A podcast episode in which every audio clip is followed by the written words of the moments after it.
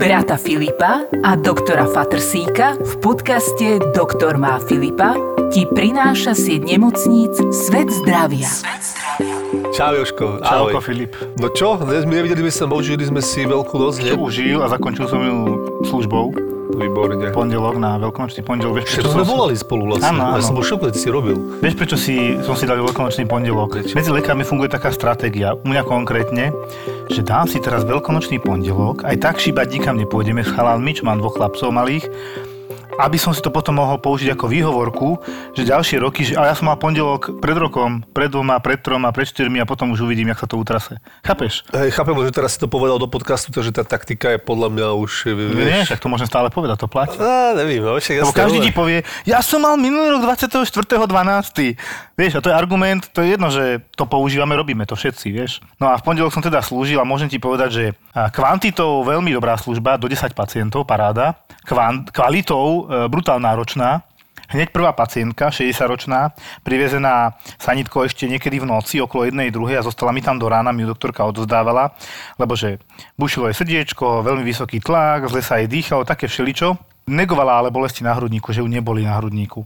A pani doktorka ju tam nechala na kontrolu troponínu, to čo sme sa kedysi bavili, že sa to kontroluje, keď máme podozrenie na infarkt. Uh-huh. Čiže mala prvý troponín, ten bol nejakých sedemdesiat, čo je taký hraničný. A stodvadsať presne bol, tak, to je stále hraničné, že hm, uvidíme, ale uvidíme ten kontrolný. A pani mala akože viaceré ochorenia, tam bola nejaká porážka v minulosti, poobchávané cievy na nohách, už srdce sa liečila, hypertenzia, tuky a tak ďalej, proste kopec ochorení. A teraz, ja som si myslel, že to bude kontrola, pohodička, bude mať negatívny a pôjde pekne domov. Fibriláciu, arytmiu sme zaliečili, antiarytmikami podali sme, fibriláciu sme zrušili, pani sa cítila dobre. A teraz už, už mi volajú z tej čistej strany naspäť, že teda už je výsledok, ale že nejaký vysoký, hovorím koľko? Prvý mala stodvadsať. Že tisíc osemsto osemdesiat, že ú. Hmm. No na é ká gé zmeny mala, to pri fibrilácii sú zmeny nedokrvenia srdca, hej, ktoré sú preto typické. A tak idem a hovorím pani, že no a bolesti na hrudníku určite neboli, no asi na šiesty pokus konečne priznala, že asi aj bolesti boli, tak sme to záverovali, že teda, že asi infarkt najskôr, alebo teda ischémia, nedokrvenie srdca pri tej arytmii, vysokom tlaku, to, to môže byť tiež, ale teda zaslúžilo sa zavolať do Nitry, čo my voláme, eventuálne do Bratislavy, aj som to teda urobil, nepochodil som, potom, že kam s ňou, lebo to bola pacientka bez covidu. Áno. No nevieš si predstaviť, chuďa babka o jednej prišla, o dvanástej som konečne vybavil a ďakujem týmto pani doktorke v službe v Nitre na kardiológii, nie kardiocentrum, ale kardiológii v Nitre, ktorá bola ochotná, tiež mi povedala, že si myslí, že to je teda asi infarkt a že je dobre na isku a postrážila mi ju, tak a prišiel som za pani, tá úplne v pohode a ja nejdem domov. No, asi by sme nás tu nedržali trinásť hodín, keby sme si nemysleli, že patríte do nemocnice. No sme potrebovali rozlúsknuť tú diagnózu, čo sa teda podarilo. No a pani chcela, nechcela, nakoniec išla teda do Nitry na kardiológiu, na čisté oddelenie, necovidové, pacientka nemala covid, mala negatívne testy, aj rentgen nevyzerala podozrivo, aj výsledky. Tak teda som sa potrápil dvanásť hodín, kým som prijal pacienta. V podstate nie len ja, ale išlo to od služby do služby. Mm-hmm. Tieto arytmie, bolesti na hrudníku, to keď príde ten pacient o jednej, ja viem, že tam bude do siedmej. Hej, hej, to, to áno, to si pamätám, že to je na dlho. To je na dlho. To je vždycky, no málo kedy sa podarí ich rýchlejšie vybaviť. Takže to len keď zbadám, tak už zahúlam očami. Je pravda, že keď si chcete dať operovať oči, dnes už máte na výber. Očných laserových centier je niekoľko, ale len jedno je tu už dvadsaťosem rokov. Nie len na Slovensku, ale dokonca aj v rámci Európy patrí medzi najdlhšie pôsobiace laserové centrá vôbec. deväťdesiat tisíc operácií Excimerovým laserom, to sú obrovské skúsenosti. Keď idete na akúkoľvek operáciu, prajete si, aby vás operoval skúsený lekár. Ak plánujete ísť na operáciu očí, zbaviť sa okuliarov, Excimer má dvadsaťosem rokov skúsenosti v oblasti laserových zákrokov. Bezpečná a rýchla operácia očí. w w w bodka excimer bodka es ká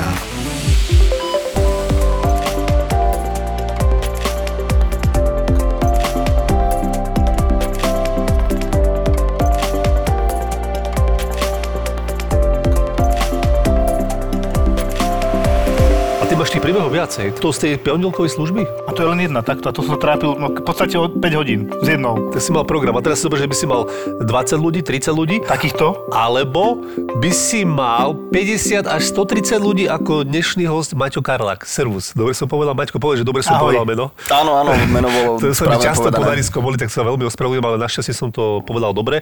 Maťko, päťdesiat až stotridsať ľudí. To bola dneska aj otázka na Instagrame, že koľko si mával ty denne teda ste vašimi rukami prešlo tých pacientov, keď si bol v tom Iraku, lebo teda povedz, kde si boli v skratke. No v podstate ja som v tejto chvíli podpredseda našej organizácie Akadémie urgentnej medicíny. My sme boli založení v dvetisícštrnástom na Slovensku. Ja s mojím kolegom, ktorý bol... Spomeň ho, Olivera. Oliver.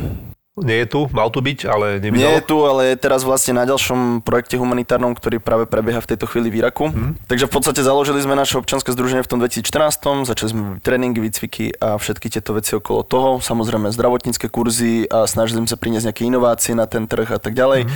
On vlastne v tom dvetisícšestnástom, ako začala vojna proti Islamskému štátu, tak on vlastne ešte na začiatku sa dostal um, do Iraku, konkrétne do regiónu Kurdistan, s inou humanitárnou organizáciou a v podstate, ako tam ten čas plynul, tak vlastne zistil, alebo teda začal zisťovať, ako by sme sa tam my mohli zaregistrovať a byť tam ako oficiálny subjekt. Byť tam zúčastnený, hej. Presne tak, takže vlastne tým, ako je tunak tá oficiálna cesta byť občianske združenie tunak zaregistrované, nejaký ten právny subjekt, tak takisto sme museli najskôr zvoliť tú cestu aj tam, takže to nebolo len tak, že naozaj s tým batohom hey, som došiel z letiska. Ale vyzeralo to troška také, tak hovoríte niekedy, ale určite tam bolo mŕte, mŕte vybavené. Ale jasné, jasné. Taký vojenský batoh má aj tu teraz. Ale je celý, tak akože to zase musí byť troška vyznávač takýchto vecí. Na začiatku sme tam boli tak, že na vlastné, na vlastné v podstate náklady, tým, že vlastne v tej dobe sme nemali žiadne nejaké financovanie, nič podobné v tom dvetisícšestnástom, takže fakt naozaj z tých našich platov na tej záchrannej službe to bolo veľká, veľká bieda,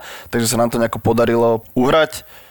A ako sme tam robili tie zdravotné výcviky pre, pre nejaké zložky ministerstva obrany a vnútra, v podstate cez nejaké interné dohody, mm-hmm.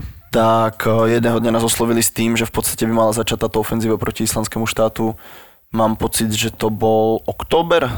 Hm, dvetisícšestnásť, sedemnásť? dvetisícšestnásť mám pocit. Hm? V tej dobe sa vravelo, že by to mala byť jedna z najväčších ofenzív od vpád spojenských vojsk do Iraku proti Saddamovi Husajnovi.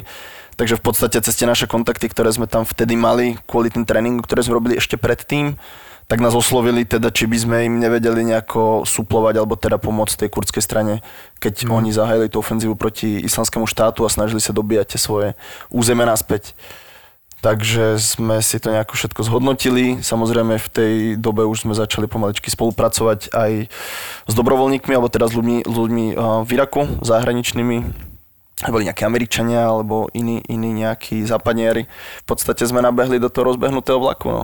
Boli ste tam v podstate v prvej línii, alebo ak sa to hovorí, ak sa to by sa dalo povedať? Áno, no, s tými, s tými kurdskými jednotkami, o, pešmergov, s nimi to bolo také, také najšťastnejšie. Oni sú akože oficiálna zložka tej armády, ale naozaj oni sú viac takí, že s nimi mm. to bolo viac také živelnejšie, takže naozaj s nimi, s nimi celá, celá tá ofenzíva prebiehala, že vlastne sme nasledovali niekde cez akože... Cez... Takže bolo to také ako kvázi organizované možno, hej? Si mal pocit taký, uh, že, vieš, že bolo no, také troška chaotické? Asi. Áno, áno, hey, určite. No ako z tých, z tých vojenských stratégií vždy sa to nejako berie, že sa tá, tá línia sa niekde prerazí a z, nejakého, z nejakej strany sa to tlačí z jedného krídla, mm-hmm. aby sa to potlačilo do jednej strany alebo do druhej.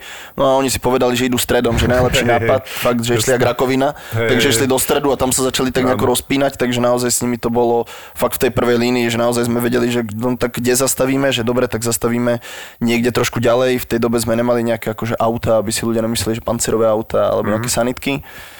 V podstate všetko sme si vtedy riešili z vlastnej réžie, takže sme mali požičané auto, mali sme pick-up mm-hmm. Hilux, mm-hmm. nepancierový, takže to bolo také to celkom... Hilux, to, Toyota, hej, hej, takže to bolo také celkom, celkom zaujímavé.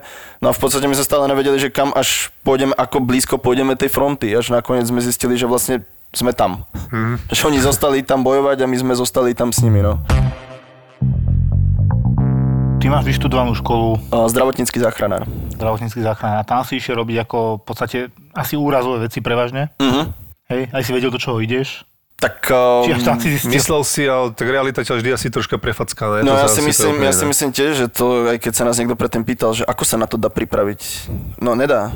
No nedá, akože vedeli sme jednoducho, že bude to vojna, nejaké dobrodružstvo, adrenalín, veci s týmto spojené, chuť, pomoc a tak ďalej, ale není to videohra, že niekoho, niekoho strelia a teraz si... A naluduješ sa, vieš, ideš znova. Ne, ne, ne, ne, ne, takže ako určite tam boli aj zážitky, alebo teda momenty, kedy som bol fakt prekvapený a vedel som, že... Kedy napríklad?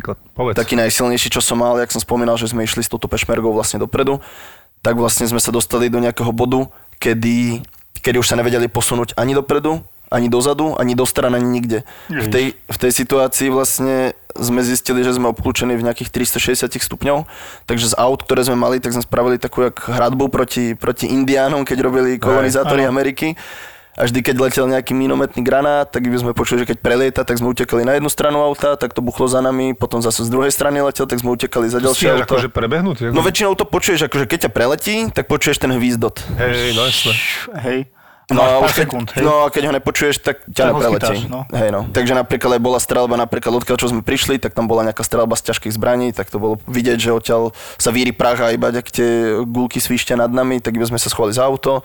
Dobre, prestalo to, schovali sme sa naspäť, lebo zase spredu, mm-hmm. takže stále sme sa iba tak nejako točili. No a... a koľko celo trvalo akože táto situácia napríklad? No celý deň. To ste celý deň takto akože riešili? Toto ste, a tam ste aj ošetrovali v tomto to nie asi? Áno. Tam ste pracovali? Hej. Aj si držal zbraň? Nie. Nemal čas, on držal proste všetko možno. Držal nohy, ruky. Naša práca tam bola robiť zdravotníkov, nie nejakých foreign fighterov jasne, alebo jasne. Takýchto vyznavačov, týchto extrémnych zážitkov, úchylných, rôznych. Takže to určite nie. Ale hovorím, ofenzíva začala ráno, toto celé trvalo, ja neviem, do obeda a potom vlastne až skoro do večera sme tam boli. Takže v podstate tá fronta, to sa stále nejako dynamicky menilo a tie útoky prichádzali z každej strany a vtedy naozaj, vtedy som mal, mal veľký strach, lebo nebol som na to nejako zvyknutý a hovorím, že ak strieľali po nás, tak potom k nám ešte došli aj tí vojaci, rýchlo nám strhli vlajky červeného polmesiaca a kríža, nech to dáme dole, lebo vlastne cez ten kopec niekde ďalej, oni zameriavali ďalekohľadmi, že vedeli tú vzdialenosť, ale už keď ako s tými minometmi strieľajú na väčšiu vzdialenosť, tak musia aj vietor započítať. Aha, takže jasne. Ak viali tie vlajky, tak oni vedeli, že ktorým smerom sa točí už o tie dva kilometre ďalej mm. ten vietor, aby vedeli sa zamerať a vedeli akože po nás strieľať. Takže mm. tie útoky boli naozaj Cielené, cielené proti tým, tým zdravotníkom. V tej, ja ty si v tom to musel robiť, teda normálne si si musel nechať zachovať akože nejakú chladnú hlavu, alebo ako si to riešil teda, že čo proste, iba adrenalín pracoval? No ja sa priznám, že bol to akože naozaj že veľký, veľký strach, veľké zúfalstvo, že naozaj teraz, jak sme sa bavili, že ak sa dá na to pripraviť, no nejako. Je, že naozaj, že človek by chcel v tej sekunde odtiaľ zmiznúť hneď, ale nemohol vlastne nikam sa pohnúť, takže ja vtedy tiež som mal... Tam si môže pustiť aj do gati doslova v tej chvíli. Asi áno.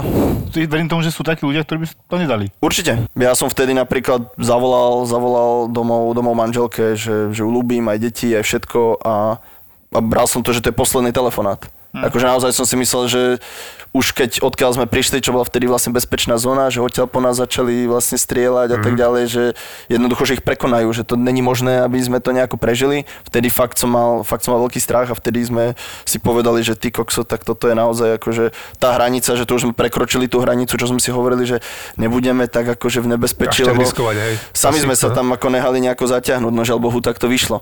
Ale vtedy o, naozaj, keď prichádzali pacienti, vtedy naozaj, že tunelové videnie. A vtedy som sa, nie že menej bál, ale nemyslel som na to, čo sa deje okolo mňa, ale venoval som sa iba jednotlivým na, na robotu. Hej. Presne tak. To čo že... pomohlo v podstate, nie? Troška vieš? Áno, áno, no tak keď si... bola tá práca, tak to bolo inak, že človek nevnímal to okolie. Ako ja napríklad... som si stále myslel to, že tu skapem, alebo neviem čo. No, presne tak, proste, to je napríklad aj na tej záchrannej službe, že keď...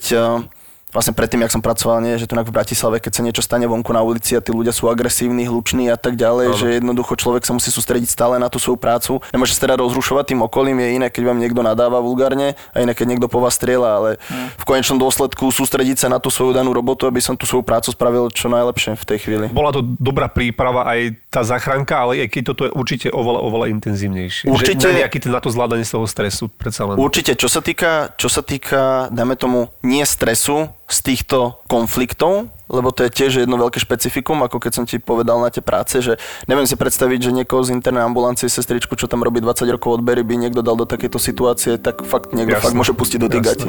Takže určite človek musí vedieť, do čoho ide a musí mať predstavu, ako sa v tých situáciách chovať.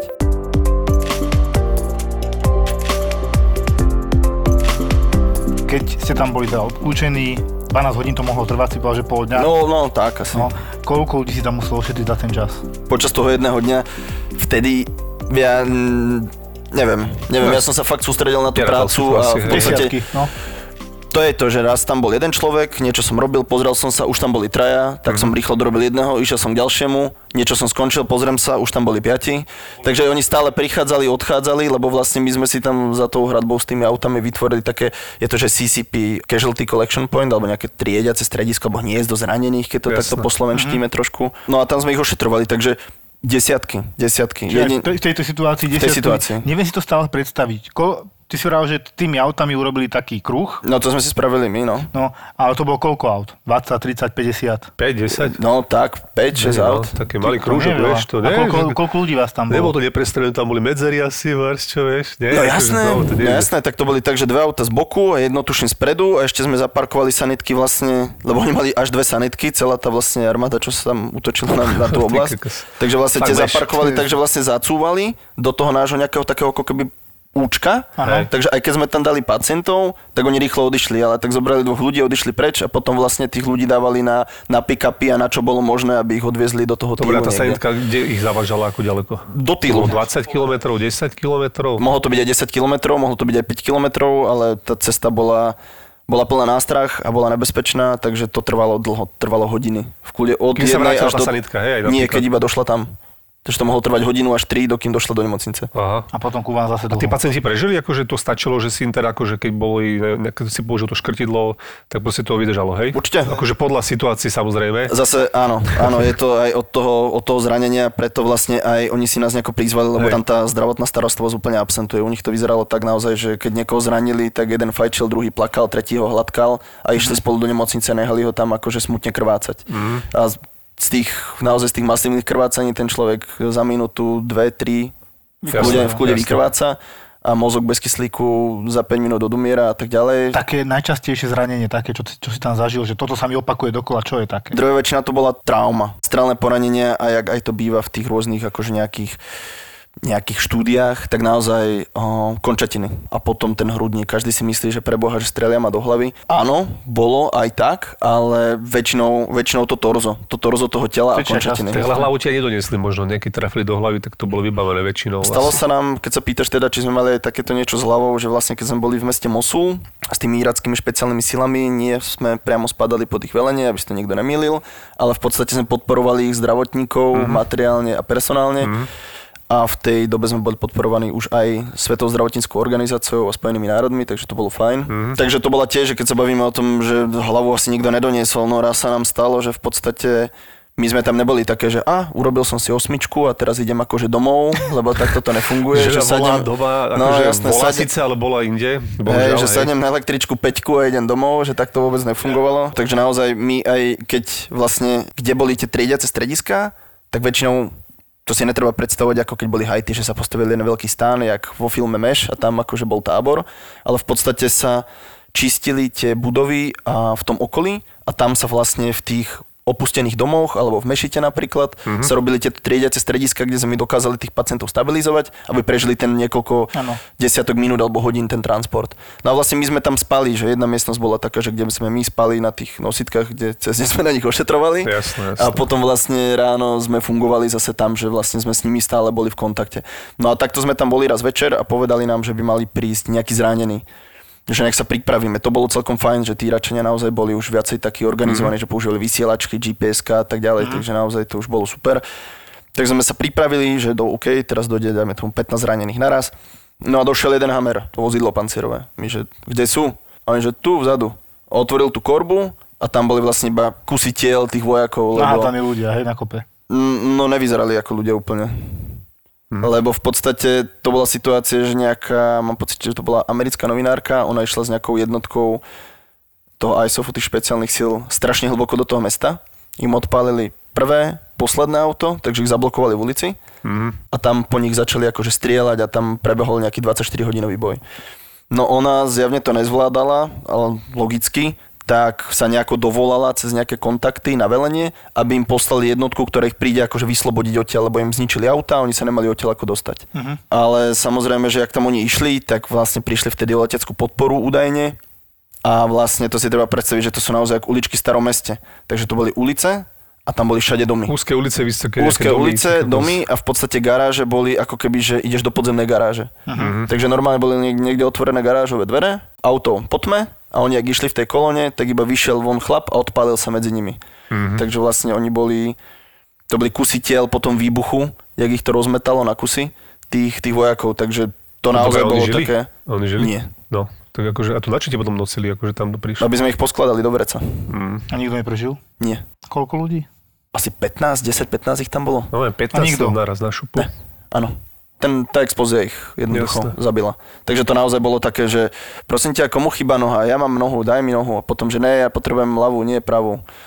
Že naozaj sme ich skladali do tých vriec a oni samozrejme, že tie svoje, tá moslimská krajina má svoje nejaké rituály, takže ten pohreb musel byť do nejakého času a tak ďalej. Oni samozrejme museli zobrať tie psie známky, museli zistiť, že naozaj to sú tí ľudia, ich opoznať, ale to boli ľudia, že som ťahal chlapa a zostali mu ešte čreva vlastne v aute, mm-hmm. tak potom ich iba niekto zobral, aby sme ho vedeli napytlovať. Mm-hmm. Takže áno, boli aj takéto, že niekto došiel, že chytil hlavu a bolo jak puknuté vajco. Že normálne úplne celá mäká, tá lepka uh-huh. a že ťa to napichalo do rúk. Uh-huh. A ešte Oliver mal jedného, tank, ktorý dostal zásah do kopule a vlastne k nám tak nejako došiel za ten centrálny, centrálny príjem, za to triediace stredisko. Došiel tam ten tank a mal iba malú dieru. A my, že vyzerá, že horí, tak sme ho začali hasiť. A vyšli odtiaľ, vodič odtiaľ vyšiel, taký celý zhorený.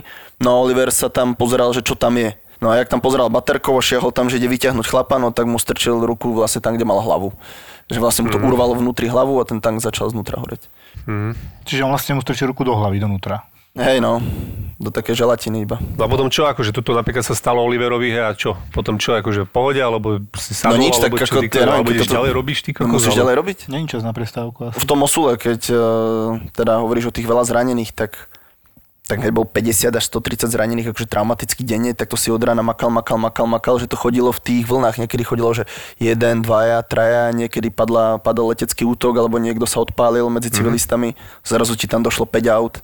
Mm-hmm. Tam akože päť plných aut ľudí a mal si sanitku jednu, alebo dve, alebo tri. A vedel si, že keď ju pošleš jedným človekom, tak tí ostatní umrú. Takže buď si ich naplnili, jak sa dalo, alebo jednoducho v tej chvíli si musel rozhodnúť, že tento áno, tento, tento nie. Áno, tento nie. Že vie, že tento človek má šancu na prežitie a vie, že už ten ďalší nie. Tiež taká vojnová medicína, ako tu sme si hovorili, ale tak nie úplne, ale tam ten COVID tak troška, áno, tam úplne na, asi naozaj.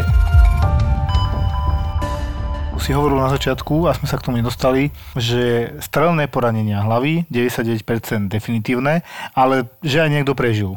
Áno, mali sme, mali sme pri tom jednom prípade, že vlastne to bol, on bol strelený do hlavy, ale vlastne nám ho donesli už v bezvedomí, už bol naozaj taký komatózny, ale vlastne prestal dýchať nejako, spravili sme záklon hlavy, použili nosný vzduchovo, došetrili sme mu to poranenie tej hlavy. Zase... Kde mal to poranenie? Na pravej strane nad uh, hornou na, na čele, hornou orbitou. Práve, mm-hmm.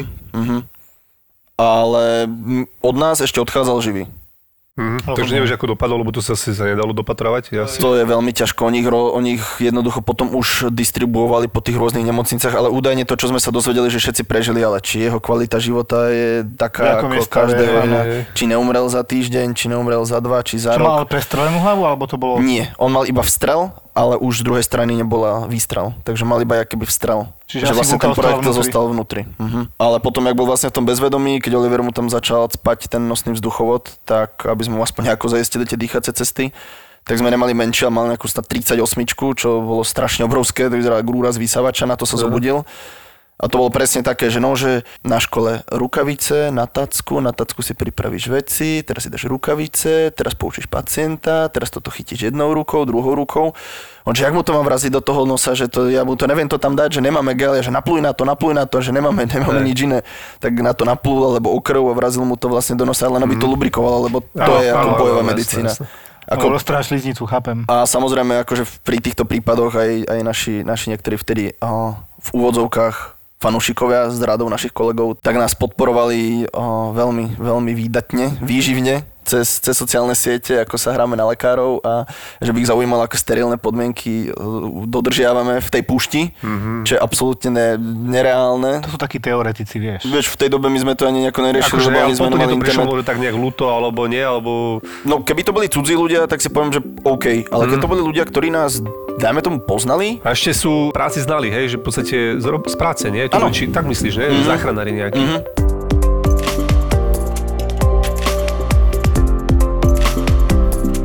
Skús nám opísať presne, že si hovoril hlava, tam je to skoro vždy definitívne. Mm-hmm. Teraz máme trup, končatiny, tak daj ku každému jeden príklad. To by ma tak akože, že ako to vyzerá, čo si tam s tým robila, tak. Teraz končatiny. Vieš čo, napríklad pri tých končatinách Teda, ak odhliadnem už teraz úplne s nejakou tou genézou, že začínali sme, že sme nemali skoro vôbec žiaden materiál, ale mm. už dajme tomu, keď sa nám podarilo získať nejaké, nejaké financie na to, aby sme mali naozaj správny materiál, ktorý sme vedeli použiť v správnom čase, na správne miesto. Jasne. A to poranenie. Väčšinou tie, tie krvácania, keď sme vedeli, že sú naozaj masívne z končatín, tak sme riešili škrtidlom, turniketom, mm-hmm. ktorý, ktorý naozaj dokázal to krvácanie zastaviť okamžite. Čiže podviazal si končatinu, hornú, dolnú. Presne tak. Samozrejme sú tam nejaké špecifika. Napríklad nemôže to ísť cez nič, keď mám napríklad nohavice, niečo v nich mám a použijem škrtidlo, turniket, tak jednoducho cez mobil to nebude fungovať. Jasne, nikdy. Jasne, jasne. Keď ho zle zaťahnem, nebude fungovať. Detaily. Keď ho dám na koleno, tak nebude samozrejme fungovať, takže jasne. Ani klby, ani kolena, ani, ani v podstate nejaké, nejaké lakte, takže... V strede pahybu jednoducho, hej. Predtým sa to dávalo v tej vojenskej, to je, že high and tight, že čo najvyššie a čo najviac zaťahnuť, lebo ano. S tým sa ráta, že keď je priamo akože to care under fire, tá situácia, že je ten človek priamo ohrozený pod tou palbou, tak ja nemám čas teraz roztrihať tú končatinu, pozrieť sa, že a, tak není to tu, ale tu. Mm-hmm. A presuniem ten turniket. Dám ho čo najvyššie, zatiahnem, odtiahnem ho niekde do bezpečia, tá situácia sa zlepší, vyrieši, presunieme sa. Potom môžem urobiť zase, dáme tomu roztrihať tú končatinu, urobiť revíziu, že dobre, tak nemusí mať priškrtený prívod teda krvi do celej končatiny, ale dám to dva až tri palce na to zranenie. Jasné. Jasné. Väčšinou to bolo takto. Ak napríklad mali sme možnosti, že, alebo vedeli sme, že ten odsun je ďaleko, alebo teda sú končatiny napríklad aj slabiny. Tam škrtidlo neviem dať. Do akej máš slabinu, tak jak to vyriešiš? Je na to technika, volá sa to, že woundpacking, alebo vypakovanie, vyplnenie uh, rany gázov. Mm-hmm. Takže v podstate naozaj tú ranu vyplníš gázov. Tak sú hemostatické gázy, áno, ktoré áno. sú či už na základe nejakého, nejakého minerálu, ktorý produkuje, alebo teda zvyšuje teplo a podporuje zráženie krvi, alebo nejaký má kladená nabitý a ovplyvňujete elektróny v tom, v tom organizme. Adrenalinové, čo tam je, nie? Takže jednoducho sú hemostatika, ako sú žilo, ako venózne, tak sú aj, aj takéto preparáty, ktoré sú priamo napustené tie látky. Takže keď správne spravíš ten woundpacking, vyplnenie tej rány, celú tú dutinu, keď správne vyplníš a vyvinieš na to miesto tlak, nejakých tri až päť minút s kombináciou s tlakovým obvezom, tak si to vedel veľmi, veľmi slušne zmanéžovať. Čo je také veľké krvácenie, si vedel takto nejako mm-hmm. riešiť. Oliver mal takého, to ešte stále hovorí úsmevne, že mal streleného akože do penisu chlapa. Ježiš. No, do penisu. No, tak ako už tam nebol, hej. Kedysi. Ostrelený penis, hej. Hej, hej, hej. Keď si zoberieme, že je to panva. A v panve sú najväčšie cievy a vlastne tam ide brušná aorta a tam sa rozdeľuje, takže ako veľká pravdepodobnosť, že ten človek by zomrel. Hej, že keby Čo, vlastne to... nebol len penis, ale do, do hĺbky išla. No jasné, on išiel, ako bol to priestrel. Že nebol to vstrel, ale priestrel. Že išiel, pekne, nie? Išiel tá strela. Nebolo to, že si s prepačením zakýval a mu odstrelil, ale proste to išlo nebolo spredu, to... spredu a áno. cez penis a do dutiny brušnej áno. spodnej časti. Áno, no cez panvu a von jasné. niekde cez zadok, cez sedací sval. Takže veľa tých gáz, napríklad, že ona má aj štyri metre na dĺžku, tri celé osem alebo štyri celé dva.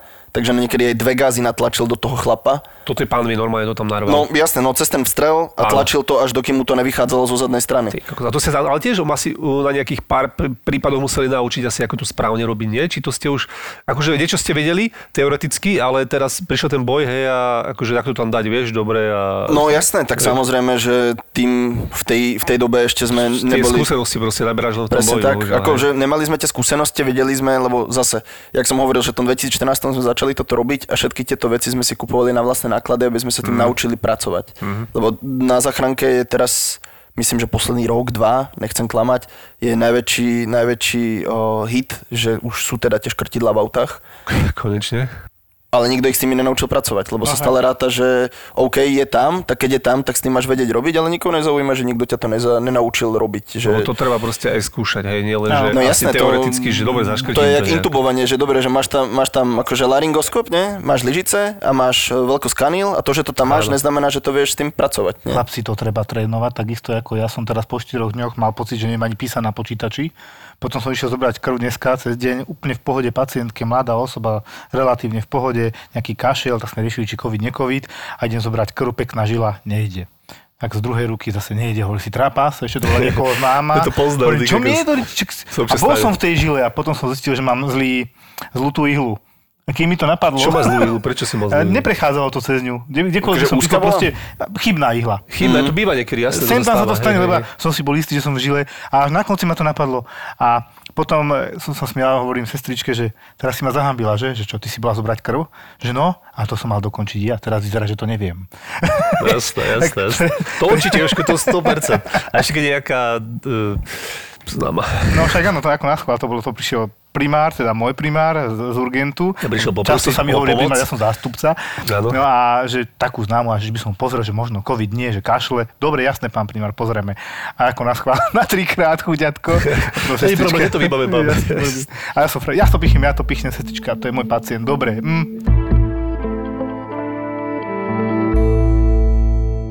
Mňa zaujíma, tí pacienti, prestrelené ruky, prestrelený penis. Oni sú pri vedomí, kričia, ako vyzerajú. Od pacienta k pacientovi. Veľa Tento z nich... s penisom. Keď sú v šoku, možno, že keď no, sú oni už boli, sú veľa, z nich, veľa z nich už boli naozaj tak, že... V šokovom stave. Už boli v šoku, že už nekričali, alebo boli ako keby úplne už odozdaní s tým jeho osudom, že boli zmierení s niečím asi, čo príde. Ja som mal niekedy naozaj pocit, že deti, nie že zvládali to lepšie, ale menej kričali, ako napríklad tí dospelí, tí chlapi. Mm. A zase ten, kto mal menej možno vážne to zranenie, nie že menej vážne, každostranné poranenie je Nemal vážne, áno. Nemal tak veľké áno, poranenie. Hej. Nemal tak veľké poranenie, alebo tak život ohrozujúce, tak viacej kričal tou bolesťou, ako ten už, ktorý samozrejme bol závažnejšie zranený. Čiže že už predstavujem boli... si to, že rameno prestrelené, ktoré je rizikovejšie, veľké cívy a tak, a prestrelený ukazovák, mm. a ten s ukazovákom kričal viac, predpokladám, lebo to nie je také hrozné. Aj keď je to hrozné, v našom ponímaní... Lebo tam máš viac nervových zakončení, možno, že preto. To viacej boli. Nie, to bude podľa mňa tým, že viac si to vnímaš, podľa mňa.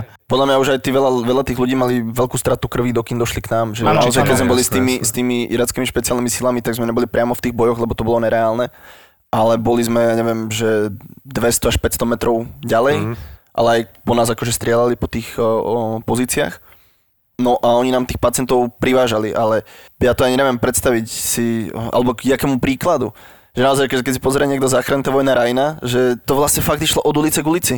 Takže vlastne tam mohol byť niekto zranený na tej ulici, alebo niečo vybuchlo už niekoľko desiatok minút a potom oni, keď vlastne, dajme tomu, že dobili ten blok, tú ulicu, alebo ten mm. dom, tak ho vedeli stiahnuť, takže veľa tých ľudí už bolo ako s veľkou, stratou, s veľkou stratou krvi. No. Ty po volemickom šoku. Boli, no. Tlakomer ste mali? Mhm. Dobre. Tak ste mali tlak?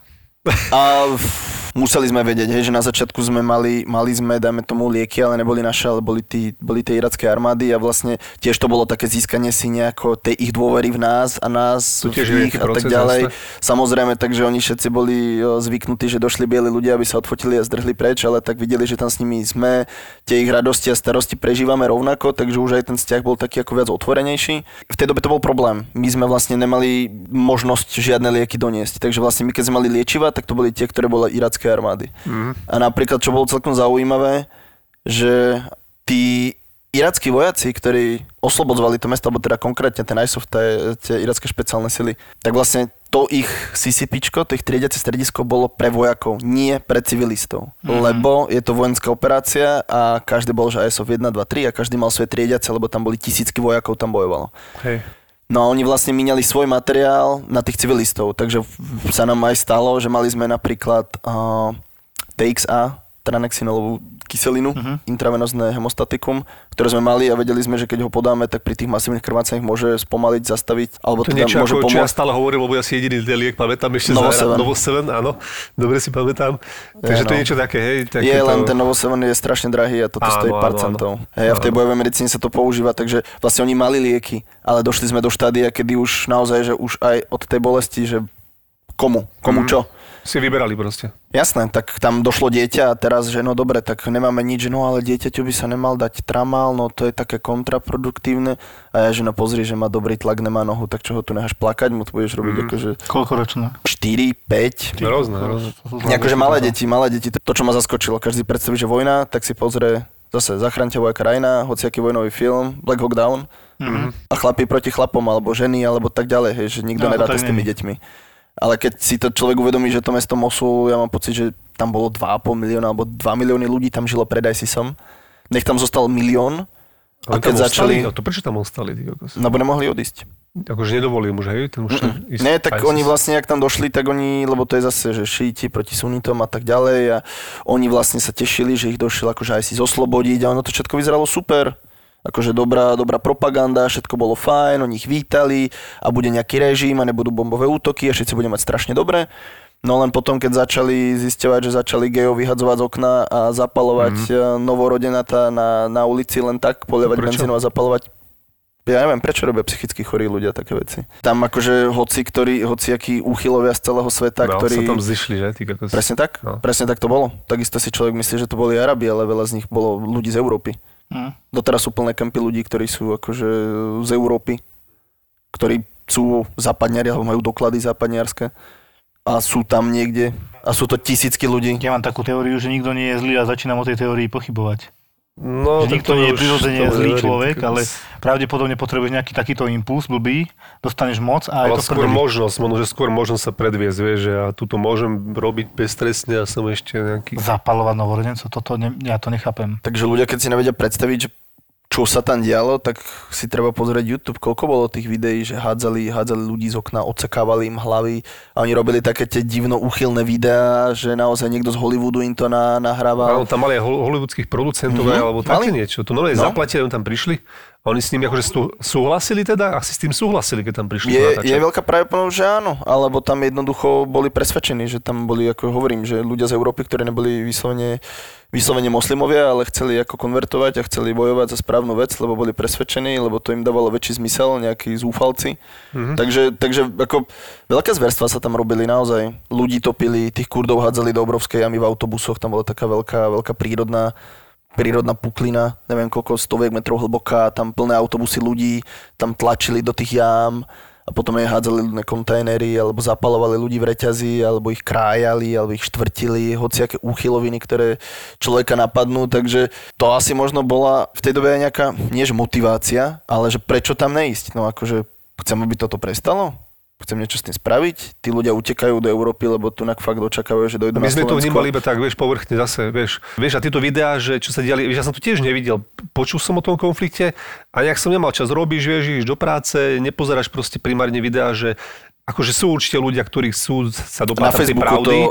Jasné, bolo stále, no. Ale akože nevidel som to, ja osobne ti poviem napríklad, a zaujímal ma ten konflikt, hej, akože zaujímal som sa. Ale nešiel som až do takej hĺbky, hej. A to no, je... najznámejší bol napríklad jordánsky, jordánsky pilot, ktorého zapálili v tej klietke. No. To bolo tiež akože veľ, veľká vec, že ho zaživa zapálili, upali ho v klietke, alebo tie klietky s ľuďmi dávali do vody, aby sa utopili jak mačence a potom ich tam krájali, alebo ich ťahali ako za autom, dokým neumrú. No vtedy napríklad jordánsky král, keď zabili toho ich pilota, tak on viedol letecký útok na pozície í es í es u za odplatu. Išiel sa pomstiť, jasné. Áno. Tak to, tak to nejako bolo. No hovorím, že na základe aj tých videí, aj všetkých tých možností, aj sme vedeli teda, že dobre, tak toto nechceme a ako môžeme niečo zmeniť? No, môžeme niečo zmeniť, že niečo človek spraví. Buď budem sedieť a budem nespokojný so svojím životom a budem sa tváriť, že každý mi ho pokazil a neurobím nikdy nič pre seba a nebudem sa snažiť nikdy nejako nikam posunúť a nič zmeniť, aby som sa cítil lepšie alebo urobil niečo lepšie pre to okolie. Alebo jednoducho zoberiem na to tie gule a niečo sa snažím spraviť. Tak napríklad, ja idem okolo smeťaku, tak chytím tú fľašu, dám ju tam. Ale tak to je presne... malý krok. No, no jasné.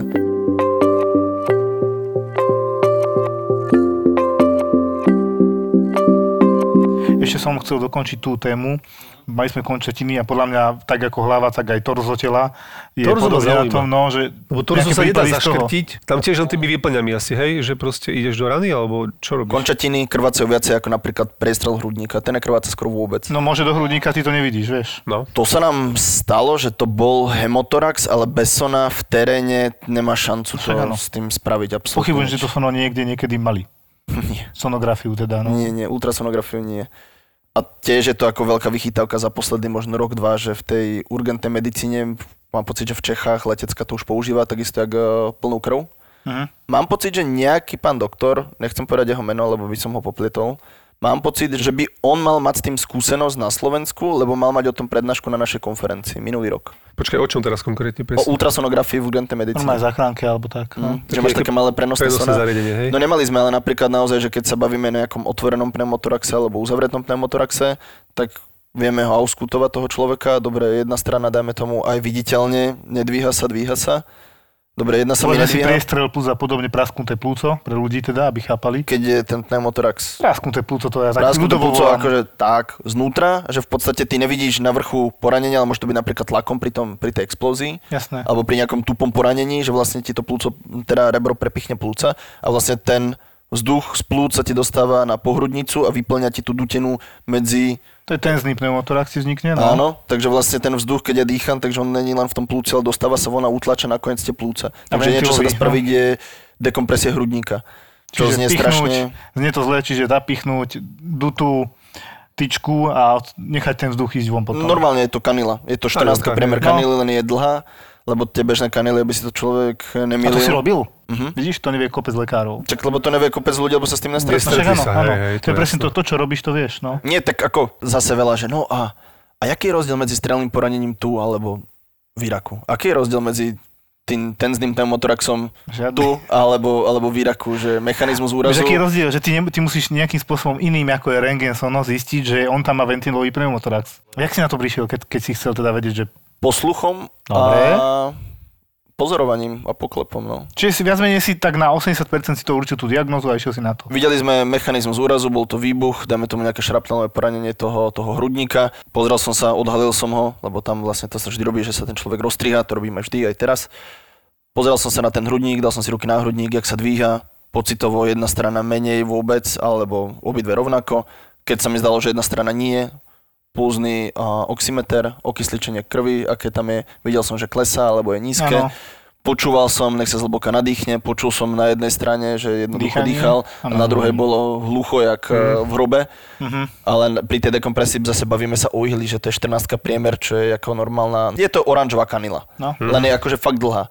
Takže keď človek vie, tie medzirebria, kde má toho človeka pichnúť, takže sme ho pichli, bolo niekedy bol počuť ten vzduch a niekedy nie, a niekedy bolo iba na tom pulznom oximetre vidieť, že stúpa, stúpa to okysličenie, takže to bolo správne. Ale aj keby, na to sú normálne nejaké guideliny, ktoré sú, ktoré sú vo svete, ak ja by som to aj v tej chvíli správne nevyhodnotil a urobíš to, urobím to, tak tomu človeku nemôžem uškodiť, lebo ten otvor v tom hrudníku by musel byť väčší ako dve tretiny trachej, či asi dva centimetre, mm-hmm. aby ten vzduch zvonka ano. sa nasával donútra. Čo môže mu pomôcť a nemal by si mu extrémne ublížiť. Áno. Toto, ja rozumiem. Takže benefit riziko je stále platné všade. Benefit riziko sme zase pri tom. No to je vždycky. To je celá medicína asi. Takže, tá, takže tá, napríklad to poranenie hrudníka, keď bolo takéto, že bol ten pneumotorax ako uzavretý, tak sa robila dekompresia. Mm-hmm. Keď bol otvorený, tak vlastne z otvoreného sme spravili uzavretý česílom, sú na to také náplastie, ktoré sa vlastne lepia na hrudník, že v púť sú ventilované alebo sú neventilované, ale zase tým pádom, keď ja to poranenie alebo keď ten česíl, tým česílom uzavriem ten hrudník, tak ten vzduch tam stále zostal, takže aj tak musím robiť tú dekompresiu. Však ale boli také nálepky, čo keď si vydýchol, tak to vypustilo a keď sa nadýchol, tak to stiahlo a zalepilo v podstate. Také tam nebolo. Áno, ale, ale vlastne ten vzduch tam stále zostal. Mhm. Že vlastne on, buď sa to robí tak, akože sú tie postupy podľa... té cé cé ako Tactical Combat Casualty Care sú tie postupy, že vlastne keď máš poranie toho hrudníka, že môže sa ti stať, že samotné tie svaly a koža ti robí ako keby jedno cestný ventil. Že ty vlastne urobíš ako keby revíziu rany, že strčíš do nej prst, otvoríš to a vlastne ten vzduch môže výjsť von. Áno.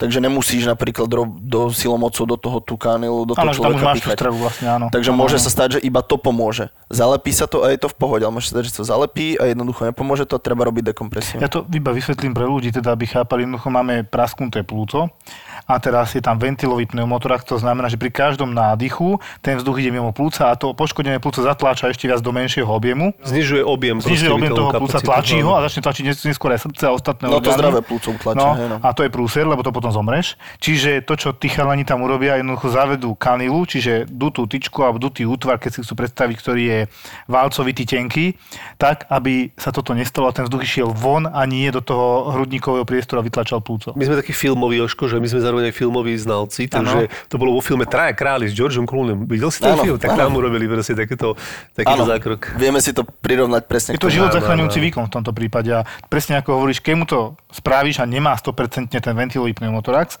tak mu nemôžeš tak uškodiť. Ako keď to neurobíš, tak on zomre sto percent. Čiže nemáš tam veľmi čo rozmýšľať, aspoň to skúsiť, aj keď... Áno, keď to tak vyzerá, tak ideš do toho. No nie, na to sú akože normálne postupy, že to není, že si teraz si to my dva vymýšľame z hlavy, alebo hoci kto, ale naozaj sú na to guideliny, ktoré sú medzinárodne platné a ktoré sa akože podľa nich postupuje. Ale ak ty si hovoril, prepáč, že môže krvácať donútra a to sa nám stalo pri jednom dieťati, že vlastne došlo tam.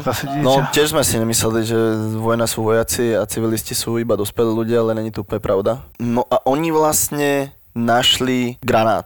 Z granátometu, ale nie taký ten, taký ten, čo sa akože ťahá tá poistka, vybuchne. Deti? Mhm. Je to jednoducho malinká vec a oni nevedeli, čo to je. tak vlastne, lebo niekedy sa stáva, že keď sa strieľa týmito granátmi, akože z tých granátometov v meste, tak nejsom odborník na balistiku, ale to mi to bolo vysvetlené, že vlastne on musí prejsť nejakú určitú trajektóriu a urobiť niekoľko otočiek, aby sa odistil. Lebo keď sa neodistí, tak vlastne on iba vrazí do toho objektu a nič sa nestane, že nevybuchne. No a takto našli tú nevybuchnutú muníciu a hrali sa s ňou, jak u nás asi po druhej svetovej vojne, keď sa tu v lesoch nachádzalo hocičo. Ano. Tak deti si ju našli, začali sa s ňou hrať, no a niekto to asi tresol o kameň, alebo do toho kopali, že s tým hrali futbal, že strašná sranda, no a vybuchol. No a v podstate to jedno dieťa, to boli dvaja bratia. Jeden, ten brat bol, bol zranený, alebo ľahšie, črepinovo iba, takže tam bol v pohode, viac menej. Ale ten menší, päť sedem, cca, fakt malé deti. Čiže takí predškoláci, no. V podstate my nám ho došli, donesli nám ho, samozrejme mal posypaný celý hrudník, takže ťažko povedať bez rentgenu, ako teraz to je zase, to je bojová medicína, alebo zase ako keď záchranári, ktorí počúvajú a predstavia si, že hniezdo zranených, tak využívajú to, čo majú v tej sanitke na to, aby robili to najlepšie, čo vedia v tej ano, danej chvíli. Ano. Takže to isté sme mali aj my, obdobné vybavenie, len nie úplne možno é ká gé, hej. Jasné. Pozerali sme zase hrudník, jeden sa dvíha, druhý nie, dobre, počúvali sme ho. Jedna strana, nebolo to úplne jasné, lebo však to tiež človek musí mať napočúvané, aby správne vyhodnotil ten, ten stav. Jedna strana sa zdala taká, že by aj mohla byť tá zranená a pozerali sme pulzný oximeter, už sme tam nadávali mi, že ty kokos, to není možné, že furt mu to klesá, už to išlo, ja neviem, z deväťdesiat nám ho doniesli, už to išlo osemdesiatosem, osemdesiatšesť, osemdesiatštyri, osemdesiat. Jasné, klesal. A klesal, klesal. A samozrejme malý mal ešte okrem toho, že to bola akože trauma alebo politrauma, teda viacero poranení, alebo teda závažne ohrozujúcich stav, mám ano, pocit, že to ano. je definícia politraumy. Takže vlastne malé zlomené končatiny a vlastne ten hrudník posiatý, takže museli pichnúť nejakú kanilu, snažili sme sa dvihnúť objem, urobili sme dekompresiu hrudníka, čo mu trošku pomohlo, potom aj tak už nám klesal, už nám zase to trošku stúplo, dali sme mu asi pätnásť litrov kyslíku. Zase, keď sme mali kyslík, tak sme ho dali, keď sme ho nemali, tak sme ho nemohli dať logicky. Mm. A ja hovorím ešte tomu môjmu parťákovi, tomu môjmu kolegovi Oliverovi, že prosím ťa, že poďme s ním, poďme s ním, že nemôžeme ho vzadu poslať samého, že to nemôže prežiť, že fakt sa môže niečo stať, lebo už aj na tých, ja neviem, na pätnástich litroch sa držal osemdesiat a klesal. Stále mm. klesal, klesal, klesal. A človek si povie, čo bolo najhoršie. No toto bolo najhoršie, že choďte tam, pôjdete do nemocnice a človek si predstaví, že ide s tou sanitkou, ktorá zase nebola pancierovaná, po ktorej tiež akože strieľali, ktorá bola tiež prestrieľaná. My sme v nej tam vzadu boli, akože v tej dobe po nás nikto nestrieľal, boli sme tam vzadu s tým, s tým chlapcom a už na neho pozerali, už iba tak lapavo dýchal, už začal mm-hmm. byť taký bledý, taký sklený pohľad v očiach a ja už je to piče, že to nevyzerá dobre. Pozeral som sa na monitor, lebo sme mali oh, es pé o dva monitor, takže tam bolo vidieť aj tú, tú krivku, v podstate nejaké, nejaké akože základné é ká gé, že ak to srdce pracuje. A ja, že toto nevyzerá dobre. A už iba tak začal lapavo dýchať mm-hmm. a začali sme ho tam stláčať. Takže to vyzeralo na jednej strane veľmi komicky a na druhej sme sa fakt snažili robiť všetko, čo sa dá, že jeden držal, jeden držal tú malú detskú hlavu zaklonenú a počas toho, jak ten chlap išiel asi stopäťdesiat v tej sanitke cez to rozstrieľané mesto, kde sa nás to tam hádzalo všade, takže jeden nejako predýchaval tým ambuvákom, ďalší sa držal, takže držal sa hore, hore nejakej zástavby, zapretý jednou nohou, mm. nad tým dieťaťom a jednou rukou sme ho tam tlačili a naozaj, a potom sme zistili, ja len som sa k tomuto chcel dostať, že vlastne keď sme došli, takže sme začali resuscitovať, došli sme do kempu a tam vlastne došiel, že lekár, že ja som lekár a my, že dobre, že treba ho zaintubovať alebo niečo, že aby sme dokázali si niečo ďalej spraviť. Ano. Takže tam došiel chlap z kempu, údajne lekár, ktorý mal na sebe plášť a fonendoskop, ktorý tam došiel a pozeral sa a vlastne nemal ani to, čo sme mali my. To je presne to zúfalstvo, že urobíš maximum, čo vieš a ten človek aj tak zomre. Ale keby to bola napríklad európska krajina, tak vieš, že ideš tou sanitkou a keď ten človek, dajme to, že resuscituješ, tak ideš na ten centrálny príjem a tá starostlivosť tam je. Mm-hmm. Takže vlastne to dieťa zomrelo. Lebo už tam nebola žiadna vyššia štácia, ktorá by ho dokázala prebrať. Ale nebola tam bohužiaľ, lebo proste to tam chýbalo. No, no niekedy to chýbalo, niekedy už potom, keď ale to je zase Dve, otáz- dve odpovede. Potom vlastne sme zistili, že on krvácal z tej kanely po tej dekompresi, takže tam asi bol ten hemotorax, že tá krv sa hromadila v tej mm-hmm. hrudnej dutine a vlastne kvôli tomu klesala tá saturácia, že nebol to mm. ten zný pneumotorax, že tam bol vzduch, ale bola tam krv. To nevieme povedať, to mohlo byť priamo zo zranenia, hey, mohlo to, to byť z tej kanely. Tam mohol byť hemotorax už predtým a ty si nasal krv. Mohol byť prvý, no. To ty nevieš byť, povedať. No, to som sa chcel presne spýtať, že toto je asi jediná možnosť, keď tam budeš mať tekutinu alebo krv konkrétne a napichneš to a ide ti krv, tak pravdepodobne už tam bol, bola podľa mňa tá krv. Je to možné, že možno on v tej, on jemu klesala tá saturácia kvôli tomu, že sa mu ten hrudník tou krvou plnil. Áno. Ja si tiež myslím. Na začiatku vzduch odišiel, takže to stúplo, ale potom zase klesal tak či ano, tak. Ano. Takže to sú veci, že... To sa nevylučuje mať pneumotorax a hemotorax, hej, vzduch a krv, no. No, takže to bolo aj taký akože odpoveď na tvoju otázku, že uh, ako vylúčiť to riziko. Taký najsilnejší zážitok, že toto mám také asi najviac také... Poteším ťa vysoko, pravdepodobne to bolo to, čo hovoríš, že už tam tá krv bola v plúci, podľa mňa. Lebo... keď ti najskôr stúpal, tak si mocal mm. vzduch a potom to už narazilo na tú krv. To človeka zamrzí, že naozaj je tam z maximum, čo vie spraviť, spraví a stále je to málo. No.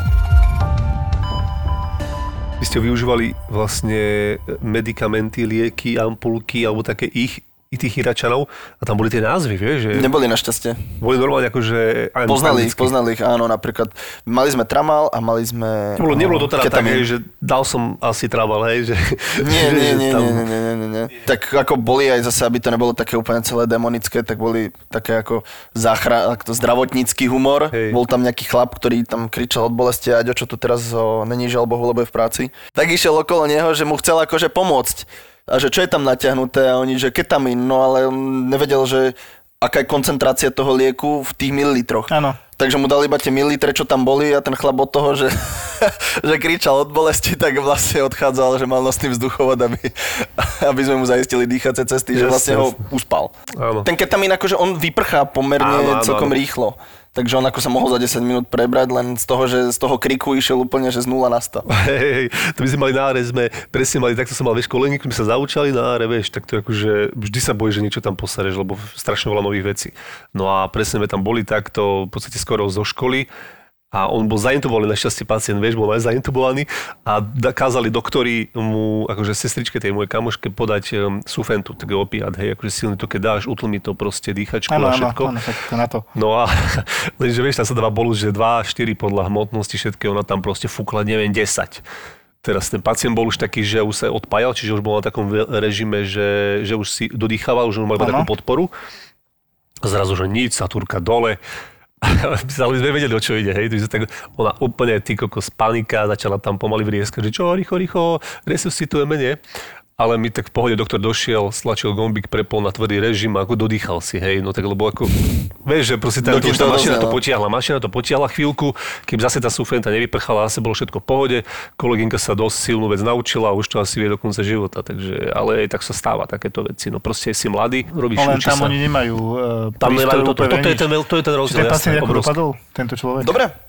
Čo sa rýchlo prebral potom? Mm. Pospal si, troška sa upúdnil. Trošku ste uspali a potom sa zase... No jo, išiel, išiel v auta so záklonom hlavy a s nosným vzduchovodom. Pozri, aj mi sa už stalo, že pacient prišiel s očkaním a ja mám tam obľúbený plegomazín, teda už teraz je výpadok, ale plegomazín je na očkanie výborný.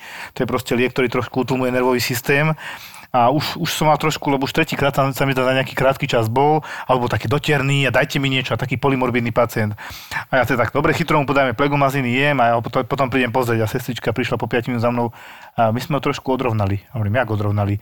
Že on predtým dostal ešte apaurin a teraz má plegomazín, že fúha, a čo som sa pozrieť, tiež také lapavé dýchanie, hovorím, ešte šťastie, že to tiež nemá dlhý polčas. Mm. Potom zo, do pol hodiny išiel nakoniec domov, že bol v pohode, ale a ja jej hovorím tak tiež prosto, aspoň už nečká. Ale dopadol dobre, hej, len ono to vyzerá presne, jak ty hovoríš, chvíľku veľmi zle. Mm-hmm. Len treba vydržať, nestratiť sa a nezlaknúť sa. No zase, jak som spomínal, že tých sanitiek tam nebolo veľa, tak si treba predstaviť, že, jak som spomínal už predtým, že ja neviem, na jedno auto išlo päť ľudí, takže naozaj, mm-hmm. keď nebol jeho úplný zdravotný stav natoľko zdatný, že by sa to nedalo nejako ukorigovať, tak jednoducho išli s tým nosným vzduchovodom, keby náhodou upadli do toho bezvedomia, lebo nikto s ním vzadu nešiel, to, že my sme išli napríklad s tým dieťaťom, to bola výnimka. Lebo v tej dobe sme boli iba štyria, dva Američania, dva Slováci. Takže vlastne keď sme my dvaja išli, tak vlastne prišli o dvoch ľudí. Takže dokým sme sa zase otočili naspäť a vrátili sa, tak to bolo také, no. Filip, myslím si, že dneska uh, mnoho lekárov presvedčím o tom, že nevajú šajnu, čo to je tá vojnová medicína. Aj keď to prirovnávajú v momentálnom období... Prirovnávali, aj by sme to prirovnávali troška, ale je to desať percent na vojnová medicína, lebo toto, čo ty hovoríš, je úplne inde. Klobúk dole, ďakujem, a klobúk dole pred tebou, že sa odvážil takto ďaleko od takýchto doslova vojnových stavov sa ísť pozrieť a zažiť. Ak to nezažil, neuverí, že? Mm, presne. Otvoril si mne trošku oči, musím povedať. A myslím si, že budeš vítaným hosťom aj na budúce. Maťo, vypol si ma, ďakujem. Ďakujem. Díky moc.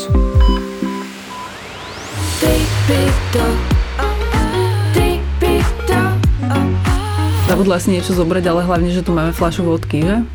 No. My keď chodíme do toho Azerbajdžanu, tak ako napríklad mňa, mňa fascinujú tie cintoriny niekedy. Toto bol gulag a toto a tam v podstate sú ešte nejaké trámy, nejaké zbytky domov. Bolo to dosť drahé, že koľko za to chceli za, tie, za ten nejaký výťažok z jelených pohlavných údov.